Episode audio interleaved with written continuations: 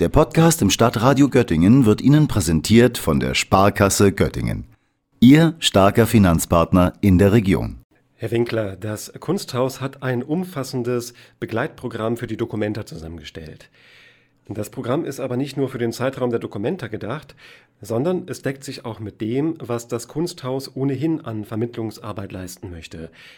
Können Sie uns das Programm noch einmal ganz kurz vorstellen?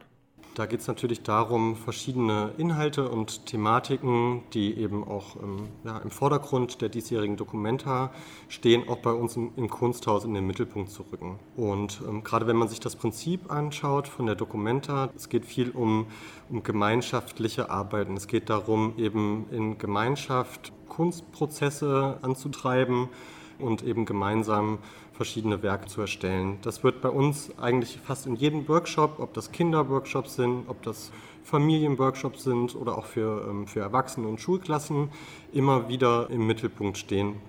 Und ähm, gerade auch was die, die Technik angeht, wir werden uns sehr viel mit Papier beschäftigen. Papier ist ähm, eine allgemeine Programmatik, die wir im Haus haben, aber auch gerade bei der jetzigen Dokumentarausstellung ja einen sehr großen Stellenwert äh, einnimmt. Also einfach herauszufinden, wo finden wir überall Papier, ähm, wo um, umgibt uns das, was können wir damit machen, wie vielfältig ist dieses Material.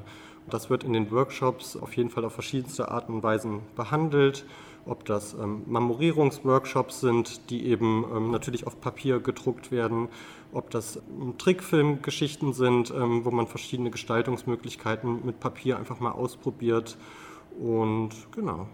Ein ganz zentrales Anliegen des Kunsthauses ist es ja, Schichten und Personen anzusprechen, die nicht unbedingt dem Typus des kunstinteressierten Bildungsbürgers entsprechen. Das Kunsthaus gibt es seit einem Jahr. Ist dieses Anliegen irgendwie aufgegangen? Denn Sie haben ja auch Angebote im Programm wie zum Beispiel Art After Work, wo dann Wein serviert wird und über Kunst gesprochen wird, oder Kunst und Yoga, die ja doch eher eine akademische Klientel ansprechen. Wir haben natürlich dieses Publikum auf jeden Fall vor Ort, das ist ganz klar. Trotzdem merken wir insbesondere bei Schulklassen, dass wir dort meistens eine sehr äh, ja, heterogene Schicht haben und auch Schüler und Schülerinnen, die vielleicht von Anfang an nicht unbedingt so sehr kunstinteressiert sind. Ähm, mir ist es immer wirklich eine Herzensangelegenheit zu sagen, bei allen möglichen Angeboten, die wir haben, dass keine Vorkenntnisse eben benötigt werden und dass wir die Angebote, äh, gerade was die, die Inhalte angeht, dass wir versuchen, von den BesucherInnen aus eben das Angebot stricken. Also ähm, was ist Ihr persönlicher, emotionaler, subjektiver Zugang zu der Kunst, mit der Sie eben bei uns in Kommunikation treten? Ihr habt ein sehr handlungsorientiertes Vermittlungsangebot. Inwiefern setzt sich das denn mit der Tatsache auseinander, dass wir in einer Zeit leben, die sehr von visuellen Medien bestimmt ist, und zwar nicht nur wie klassisch im Fernsehzeitalter, wo Medien dominant waren, die einfach nur visuelle Eindrücke liefern, sondern jetzt mit Anwendungen wie TikTok oder Instagram, wo die Nutzer aufgefordert sind, natürlich massenhaft zu konsumieren diese Bilder, aber eben auch zu produzieren. Dauernd beides zu sein, Produzent und Konsument und dass diese Plattformen auch gleichzeitig noch die Mittel bereitstellen, um kreativ zu sein, also Filter und, und äh, irgendwelche anderen Apps. Und jetzt kommt das Kunsthaus und sagt, wir machen handlungsorientierte Vermittlungsangebote. Wo seht ihr denn euren entscheidenden Unterschied in dieser Praxisorientierung zu dem, was ohnehin als Expertise gerade bei Schülerinnen und Schülern schon vorhanden ist?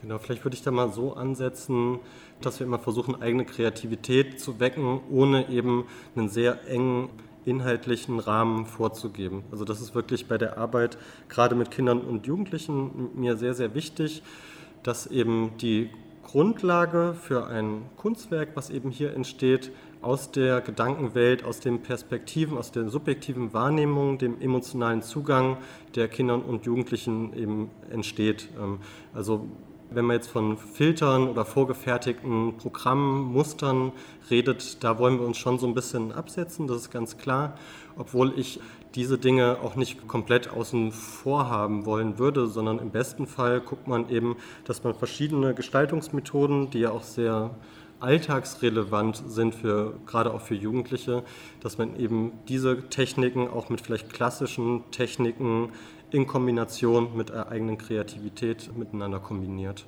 Ich glaube, es geht auch in erster Linie darum, wenn ich das ganz platt einfach mal sagen darf, einfach mit, mit Farbe und Papier in, in Verbindung zu kommen. Sich einfach mal die Hände auch schmutzig zu machen. Einfach mal ein Papier versuchen, auf die verschiedenen Eigenschaften zu überprüfen, weil Papier ist nicht gleich Papier. Das ist ja auch wirklich ein, ein, großes Thema der Ausstellung. Ich glaube, das ist, auch wenn sich das manchmal vielleicht ein bisschen banal anhört, glaube ich, eine wichtige Sache, wo wir einen großen Beitrag eben leisten können, weil das, glaube ich, nicht mehr so alltäglich ist. Vielleicht auch mit älteren Methoden in Kontakt zu treten, gerade wenn wir vielleicht auch von Linoldruck reden, was auch immer mal wieder, gerade heutzutage auch neu entdeckt wird und das einfach Techniken sind, die sehr spannend sind und Kreativität fördern.